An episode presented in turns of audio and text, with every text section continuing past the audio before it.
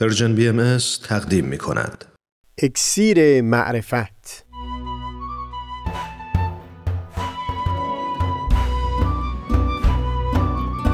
مروری بر مزامین کتاب ایگان. این گفتار سید محمد خال اکبر. از تا همامه ازلی در شور و تغنیست گوش قلب را از سروش او بی بحر مکن. از تا همامه ازلی در شور و تغنیست گوش قلب را از سروش او بی بهره مکن.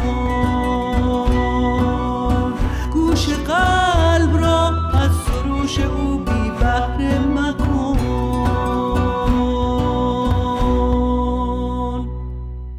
دوستان سهیل کمالی هستم. این زمانی که مورد گفتگوی ما هست احتمالا سال 1241 خورشیدی بود. 18 سال از ظهور حضرت باب میگذشت.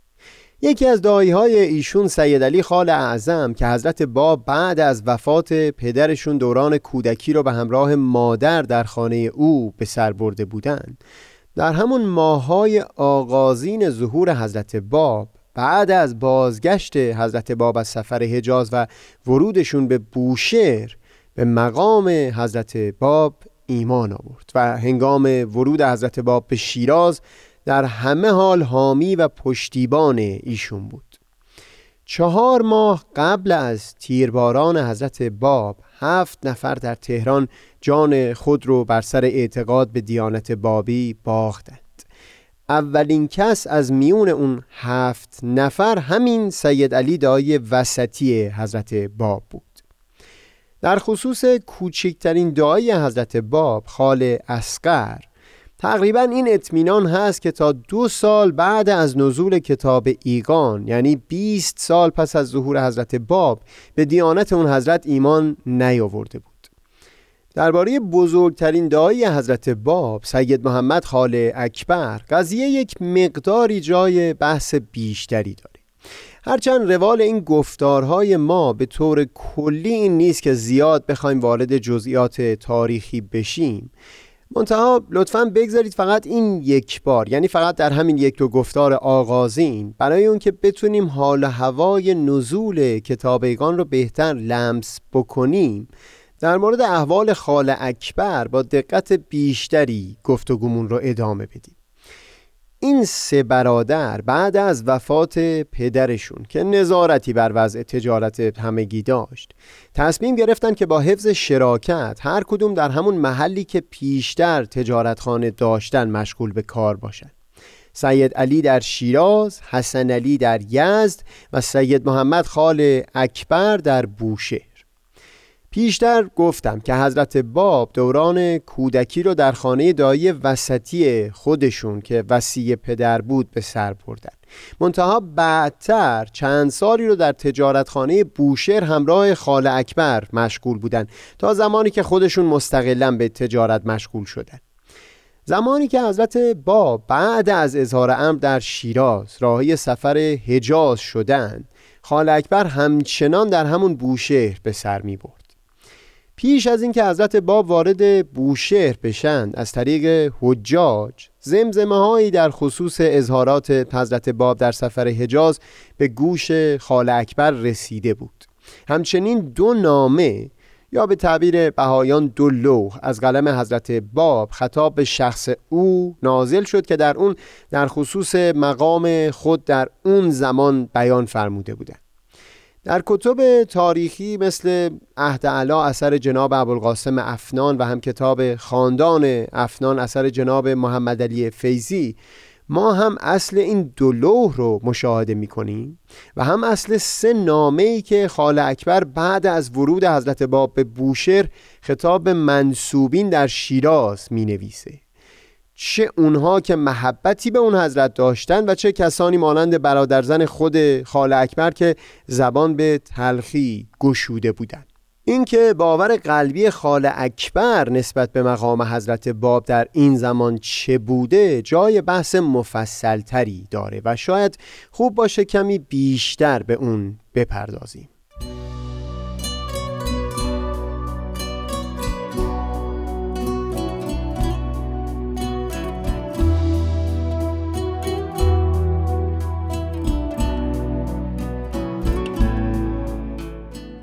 نمی‌دونم درست در کدوم مرحله از این سلسله گفتارها به این بحث خواهیم رسید اما حتما در بخش دیگری از این گفتگوها در این باره صحبت خواهیم کرد که حضرت باب مقام خودشون رو در چندین و چند مرحله به صورت تدریجی با مردمان در میون گذاشتن. هرچند از شواهد اینطور به نظر می‌رسه که افراد خاصی در میون پیروان ایشون از همون آغاز به مقام پیامبری ایشون آگاه شده بودند اما به طور عام همگام با مراحل اظهار امر حضرت باب باور و ایمان پیروان نسبت به مقام اون حضرت هم در طول سالها در حال رشد بوده. همین مسئله تا حدودی سبب میشه که پیچیدگی پدید بیاد در فهم کیفیت ایمان خال اکبر نسبت به حضرت باب. پیشتر بیان کردم که ما هم دو لوح حضرت باب خطاب خال اکبر رو در دست داریم و هم نامه هایی که خال اکبر درباره حضرت باب به منصوبین نوشتند. در این نامه ها خال اکبر نه تنها ادعای حضرت باب در اون مرحله رو پذیرفته بلکه حتی در گفتگو با مخاطبین شروع به استدلال می‌کنه. بر اینکه چرا این باور قلبی در دلش پدید اومده؟ این نامه ها برای روزگار خودش بسیار ساده و خودمونی نوشته شدن و بسیاری جاها از کلمات بسیار آمیانه هم بهره برده. شاید زبان این نامه ها یک قدری برای شنونده امروزی نامعنوس باشه اما من اسم می‌کنم برای اینکه یک قدری با لحن خود خال اکبر آشنا بشیم و اون ماها و سال اول ظهور رو از دریچه چشم او بنگریم. بعد نیست چند سطری از این نامه ها رو من اینجا نقل بکنم. در نامه ای که خطاب خواهر خودشون یعنی مادر حضرت باب و هم مادر خودشون که مادر بزرگ حضرت باب باشه می نویسند اول خبر میده از ورود حضرت باب به بوشهر به سلامتی و بعد درباره نامه ای بیان می‌کنه که ایشون خطاب به همشیر جانم نوشتند. این کلمه همشیر جانم به دل من سهل خیلی نشست. تا اونجا که میگه چشم همگی روشن الحق وجود فائز الجود ایشان چشم روشنی دنیا و آخرت است. مایه افتخار همه ماها الحمدلله. ثم الحمدلله و المنت له. ان الله در امر ایشان بر یقین بوده. شکی و شبهی از حرف مردم به دل راه نداده باشید و از هیچ نقلی هم خوف و واهمه نداشته باشید که خداوند عالم حافظ و ناصر ایشان است. در عالم مثل ندارد. کل اهل عالم باید اطاعت ایشان را نماید.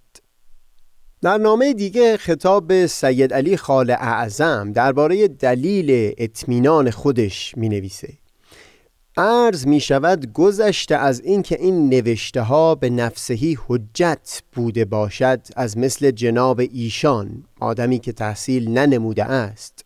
حال بدون اینکه نگاه به کتابی نماید یا در جایی چیزی مطالعه نماید قلم بر می دارد و به این سیاق می نویسند آیا حجت نمی شود؟ اگر میفرمایید پریشانی دماغ است عقل حقیر تصدیق این را نمی کند که شخصی تا عاقل بود آمی بی سواد بود. بعد از اینکه ناخوشی دماغ به هم رسانید عالم فاضل شد. باری آنچه باید مکرر عرض شده. دیگر شما تکلیف خود را بهتر می‌دانید لیکن صاحبه والده و همشیره را از حقیر عرض سلام برسانید. احوال حقیر را هم به ایشان حالی بفرمایید. به جهت حقیر شبه نیست. دلیل هم ندارم. به وجدان می‌بینم. می‌فهمم که این امر حق است. دیگر ایشان هم هرچه می‌خواهند اعتقاد فرمایند.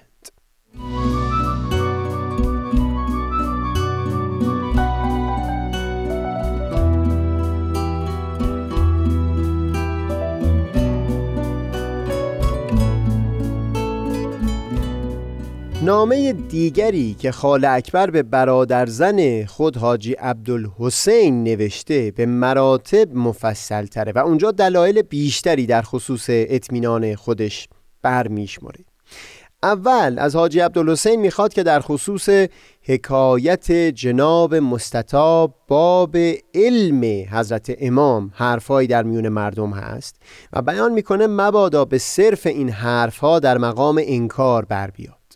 از او دعوت می‌کنه که در کمال دقت و احتمام لازمه سعی و کوشش را فرموده تا الله حقیقت امر منکشف گردیده.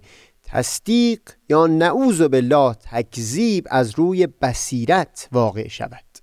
زیاده بر این مقصودی ندارم. مطلب حقیر همین است که قافل از کار نباشید به خیال اینکه مکرر این قسم ادعاها شده و اصلی نداشته. بعد درباره شناخت خودش از حضرت باب بیان می‌کنه و اینکه ایشون رو از بعد ولادت تا به امروز میشناخته. لحن خال اکبر در اینجای نامه بسیار آمیانه و به دل نشستنی هست. در سلک تجار بوده. اگر قلیل تحصیلی در علوم فرموده اند آنقدر نبوده که کارسازی شود. به قدر خودهامون بلکه کمتر هم در مکتبخانه و بعد از آن مشغول شدند و حسب ظاهر مثل خود ماها بوده و اطلاعی از علوم نداشته. و بعد سخن میگه از توانایی حضرت باب برای نگاشتن پاسخ وافی به سوالات علما و نوشتجاتی که حجت کافی بر مقام ایشون هست. از این بخش استدلالی نامه خال اکبر. بگذارید من فقط یک سطر دیگر رو نقل بکنم که بسیار به کام خودم شیرین اومده و از بقیه بگذرم. اونجا که بیان می‌کنه چرا و چطور خوندن این آثار دل او رو مطمئن کرده در آخر بیان می‌کنه اما ظاهر است فهم حقیر بر خودم حجت است نه بر دیگری. سرکار عالی خود باید دقت فرموده تا امر ظاهر شود. تمام. من اینجا پوزش می‌خوام. اگر این نقل های طولانی قدری سبب ملال شما شده باشه اما واقعا چاره این ندیدم. تصور خودم این بود که آشنایی با لحن خود خال اکبر و نحوه صحبت کردنش درباره حضرت باب کمکی بکنه به اینکه آدم اون حال و اون هوا رو به نحو شفافتری لمس بکنه.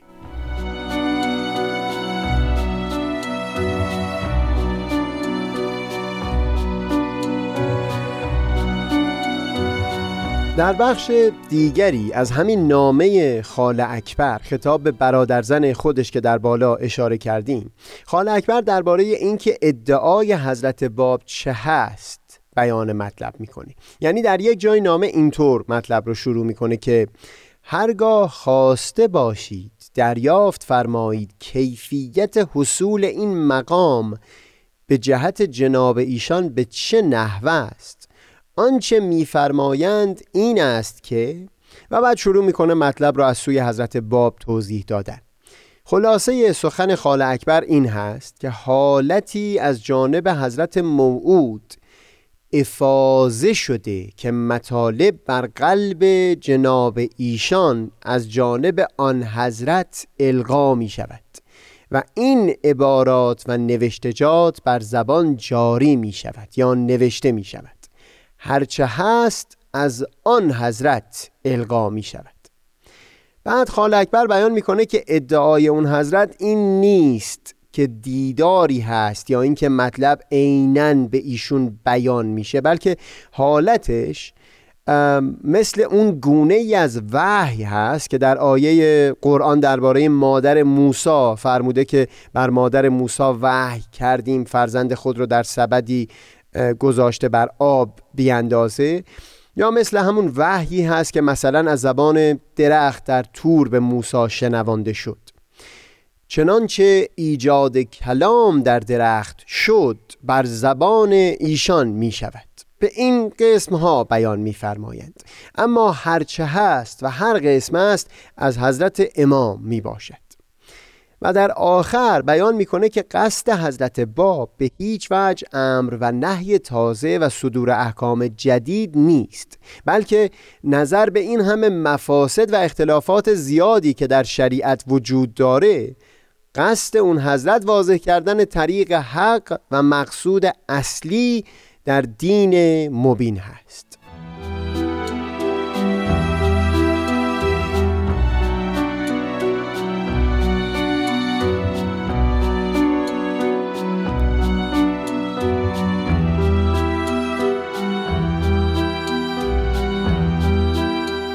از این مقدار که نقل شد اینقدر واضح هست که خال اکبر در همون سال اول ظهور حضرت باب مراحل اولیه ادعای اون حضرت رو قلبا پذیرفته بود و حتی دیگران رو به پذیرش اون تشویق می‌کرد. از سوی دیگه ما عکسی از سوالاتی در دست داریم که 18 سال بعد همین خال اکبر به حضور حضرت بهاءالله تقدیم کرده. هرچند در این باره تحقیق تفصیلی صورت نگرفته و تحقیقات من سویل هم پیش از آماده کردن این گفتار اونقدری نبوده که بتونم به طور قاطع نظری بیان بکنم منتها بر اساس متن اون سوالات به خط خود خال اکبر این برداشت معقول هست که بپذیریم بعدها که مقامات عالیه حضرت باب اعلان شد. از جمله اینکه موعود ادیان هستند و یا اعلان مقام پیامبری خال اکبر از پذیرش اون مقامات خود رو ناتوان دید. کما اینکه مشابه همین حالت برای کسان دیگری هم در تاریخ امر بابی رخ داده بود. و حتی نام دو تن از این کسان در خود کتاب ایقان هم وارد شده که شاید بعدها در این سلسله گفتارها درباره اونها صحبتی داشته باشیم. از کنار هم گذاشتن این اسناد اینطور میشه فهم کرد که خال اکبر مقام حضرت باب به عنوان واسطه‌ای میان موعود و مردمان را می‌تونست بپذیره. چون همونطور که در نامه ها بیان می‌کرد خودش شاهد منش و احوال خواهرزادش از بد و تولد بوده. منتها وقتی مقام ایشون به عنوان خود حضرت موعود و یا پیامبر جدید برای این عصر به میون اومد باور به اون رو نتونست پذیرا بشه. و اینجاست که داستان نزول کتاب ایقان به میون میاد به عنوان نقطه عطفی در دیگرگون کردن احوال خال اکبر. و این درست همون موضوعی هست که در گفتار بعدی گفتگومون رو در اون باره پی خواهیم گرفت. همیشه نسیم جان از مصر جانان نبزد همیشه نسیم جان